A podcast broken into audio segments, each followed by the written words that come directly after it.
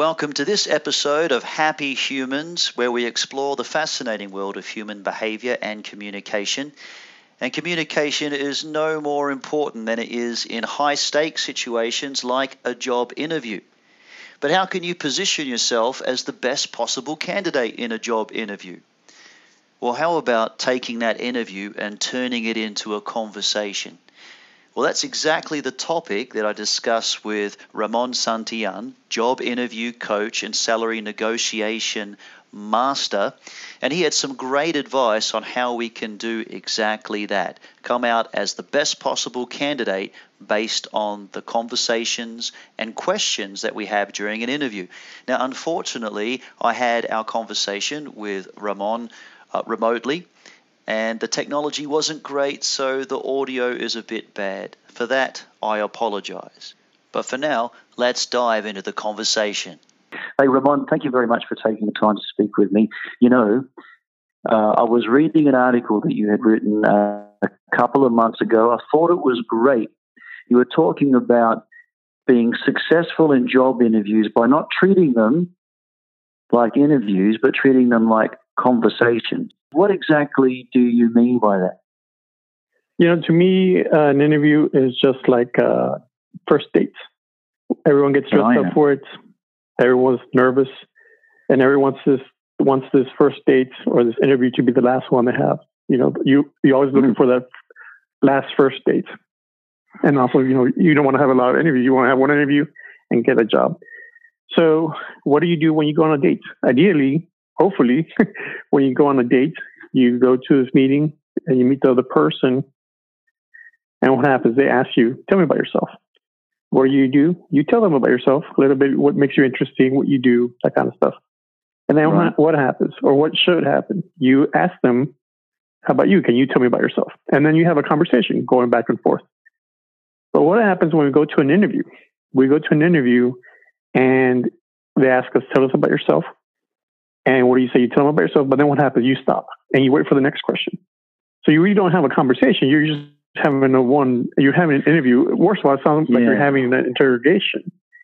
And what we want is to make sure that uh, as much as you want uh, to get hired, uh, you also want to make sure that you get the job that you want. Same thing with the dates. You don't want to just have a boyfriend or girlfriend just because you, you want to have come right across as needy. Right. So you want to make sure both of you have the same amount of power. You need a job, but they also need an employee. And if you position yourself as the best employee, uh, it's going to turn the tables, and then they're going to want you. Instead of you leaving hoping that you get the job, you're going to leave with them hoping you pick their job. And that's the approach I take with uh, my clients. I help them okay, get jobs. Yeah. Well, I can see that. I understand this concept of equalizing the value. So you're saying that by turning it into a conversation, Uh, you're getting information from them just as much as they're getting information from you, and that indicates that uh, you're a high-value person. You could be a good person uh, for the job. But in your article, you actually go a little deeper. You suggest asking uh, some of the same questions that, that we get asked in a job interview back to the person conducting the interview. Can you talk a little bit more about that? Yeah, again, to me, uh, just as much as you want that job, you also want to make sure that job is right for you. So if someone asks you a question, to me, it's only fair that that question is fair game for you to ask them. So they ask you about your biggest weakness. You tell them about your biggest weakness, but you can also ask them, like, what do you feel is the team's biggest weakness, the company's biggest weakness? You can ask them if, what's their biggest weakness. Can you imagine a C E O going to an interview and not asking questions? That C E O is not going to get the job. You know, they're going to say, well, this person doesn't know what they're doing because they're not asking questions. But what if you do ask the questions? You you come across, again, not only as a person who can provide value, but also as a person who knows what they're doing, because you're asking, what about right. this? What about that? And if you're not doing that, you're going to be one of the bunch, one of the, you know, unwashed masses. But if you do the, ask those questions and you're confident enough in your skill set to be able to ask the questions that you need to know, you're always going to stand uh, apart from the pack. They're going to, you're going to get the job.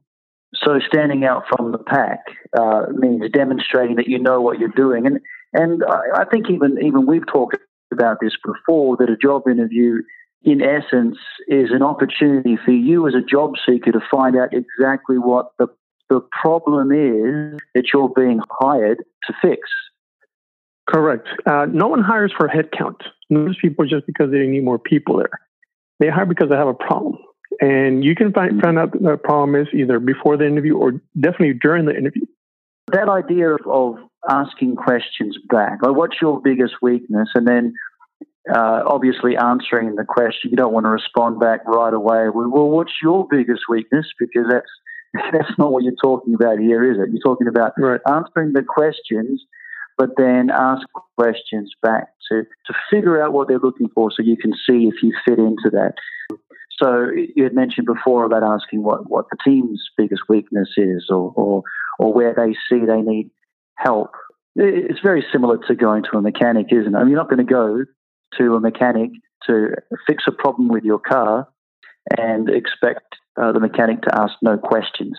You expect them to ask questions, even though they're good at uh, perhaps diagnosing problems. Uh, part of that diagnosis is asking questions. Correct. And and again, if you're a good mechanic, you know what questions to ask. And if you're going to, you're a good candidate for the role, you should know what kind of questions you need to ask. Like, wait a minute, you told me, according to the job description, uh, A, B, and C need to be done. But based on my experience, have you considered E? And then they'll know, like they'll say, maybe we haven't, or maybe they have. And then you can ask them more questions about that. And if they haven't thought about it and you're the one presenting to them, they're like, wow, like this guy or this girl really knows what they're talking about because they're seeing problems we haven't even seen.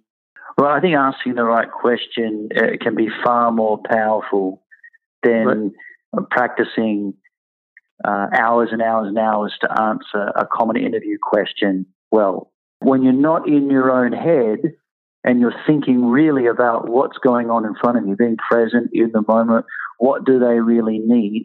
You're, you're a detective, you're an investigator, you're trying to get to the bottom of it so that you can see if you're a good fit for each other. I think just that state makes you communicate much more effectively and, and positions you as a much more viable candidate. And I, I think too, um, again, when you present yourself as the best candidate, again, you're trying to figure out if you want to come back and work there every day. Uh, same thing with the date. Mm. You want to make sure you want to see this person again. Yeah, they might look perfect on paper, but maybe they're not perfect for you. I, I can understand when some people say, well, I need a job now. But okay, that is fine. Um, sometimes you need to have a job to make your rent or whatever. But when you get back on your feet and you look for the next opportunity, you shouldn't base yourself on the last experience as like, okay, well, I can only get these kind of jobs because, you know, that's the kind of jobs I get now. Like, no, you... Uh, Again, just because you're in a bad relationship right now doesn't mean that your next relationship needs to be bad. Learn from your current relationship. And what do you want to have better next time? Learn from your current job. What do you want to have next time or not have next time? Uh, and then make those decisions mm-hmm. as you go along. Uh, again, you're not just because you have a bad job now doesn't mean you always have to have a bad job. You don't have to settle, whether it's on your career or in relationships. What about in the actual job in interview itself? Uh, Have you heard stories or experienced yourself something that somebody has said in a job interview that's been a red flag? Like, oh, okay, well, I'm not working for this company. So uh, I, I think your your show's a P G, but uh, if you allow me, I'll, I'll give you a quick example of what happened to oh, me. Oh, no, no, yeah, go ahead. One time I went, I was in an interview, and you know, I, get, I was having a conversation with my boss. I had, I had, or my future boss. So I had met with the director of the tax group. Uh, the vice president of the tax group, I met with the director, and then finally meeting with the manager, so the guy who would be my boss.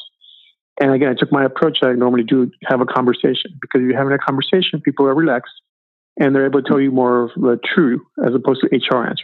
So, you know, I was having a conversation with this guy who would be my future boss, and um, I can't remember exactly the question I asked, but I remember we were laughing because I commented mid-laugh, and I said, how about you? I, I guess he asked me how long the... Uh, why did I leave my previous company or something like that? Again, I didn't ask them the same question back, but I asked them similar, like, how long do you expect to stay at this company? Because to me, if the person says they don't want to work there anymore, uh, or they want to leave in a year, that's probably a flag for me to watch and see, do I want to work here? If this guy doesn't want to work here, do I want to work here? Okay. So I was expecting, you know, maybe say, oh, you know, I, I don't know until I, I keep on finding challenges of the company, you know, challenging, rewarding work environment, blah, blah, blah. That's kind of what I was expecting here. What I heard or what happened was uh, he was laughing. And I said, so how long do you see yourself being in this company? And he laughed and he said, oh, I can't wait to leave this fucking place. And he stopped he looked at me like deer in the headlights kind of look, just stared at me for like five seconds. And then he looked down on his, on his uh, notepad and wrote like, well, and he said, well, you know, I, I really like it here and I, I enjoy my time. Wow. What happened there? He didn't mean to say that, but it came out. So because he was in conversation again, mode. Yeah. He was, he was comfortable with me.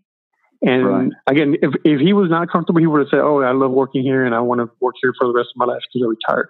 And obviously that's not the case. So what happened to me? So I, I saw that as a red flag, and I said, the guy who's going to be my boss is not like working here. And he made that very mm-hmm. clear in his conversation. Then I definitely not going to like working here. And I turned down that offer, maybe an offer, and I turned it down. Again, most people would not dare ask that kind of question. They're just going to ask you the easy, they're going to ask the easy, um, you know, do you value diversity? Like, how do you like your team? And I mean, those are H R answers. They're going to give you H R answers. Like, yes, we love everyone. Everyone's diverse. You know, we value uh, everyone, but is that the real case? Sometimes it's not. And the way you're going to find out is you ask that question. And when you're saying conversational, uh, well, what, turning this into a conversation, you're basically saying get out of that mode, question, answer, question, answer. And so, yes, you're, ask, you're asking questions back, but it's more than just asking questions, isn't it? It, it it's about having that rapport. There's a change in your voice. There's a warmth. There's leaning forward when you're interested in something. There's a real back and forth uh, that makes it feel. Uh, it, it, it, what it does, I think, and then tell me if I'm wrong on this uh, from your perspective, but when somebody says, oh, I know that person, they're basically saying, uh, I can relate to that person. That person and I have an understanding of each other. If you're going to hire somebody, you, you really want to have a feeling of knowing them, of knowing how they think, of knowing how they feel and what attitudes they have. And that that kind of information really only comes out, it really only flows in natural conversation. And, you know, again, who gets hired for a job? They not the most qualified person, not the most experienced candidate. The person who gets hired for the job is the person they like the most. Because think about it, your competition is probably very similar to you as, as far as experience, uh, you know, uh, education, that kind of stuff. I mean, uh, the reason they have interviews is to see who they like the best. If it was just based on skills or experience, they would hire based off of the resume. But that's not what happens. They bring people in to meet them in person. And they try to figure out who of these candidates do I like the best. And, and, and I've seen it many times. I've seen it with my clients. Um, I've seen it with myself. Where, you know, they'll hire someone who may not be as qualified as the next person, but they like them better. And so, well, you know what? We'll teach you how to do this. You know how to do some of this stuff, and we'll teach you the rest, but we like you more than the other candidates. That's really what it is. They like you more than the other candidates, and you get hired. And guess what? Once you build that rapport, kind of like what you said, if they build that rapport and they feel like they know you, and then you show them that you know uh, how to solve the problem that they have, they're going to make you an offer uh, higher than what you even thought would be uh, uh, possible because mm. they want they have a quality candidate that they don't want to lose to the competition. And you, I mean, I've seen that so many times with my clients. It's so funny because they'll tell me before we get started, they'll tell me the salary range they're looking for, and most times we get either at the very high end of that salary range before we negotiate a salary, um, or above that.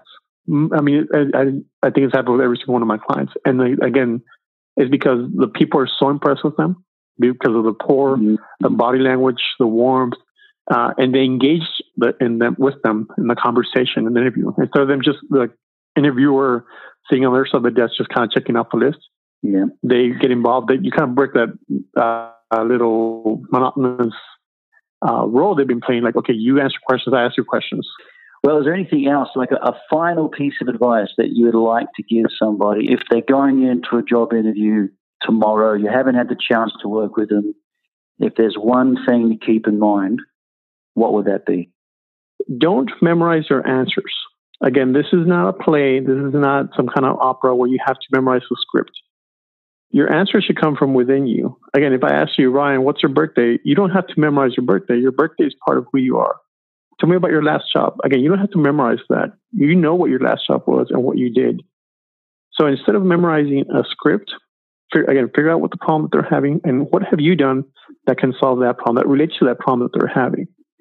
So really think about what problem is the company having and how can you solve that problem? How have you solved that problem somewhere else? And bring that as an example.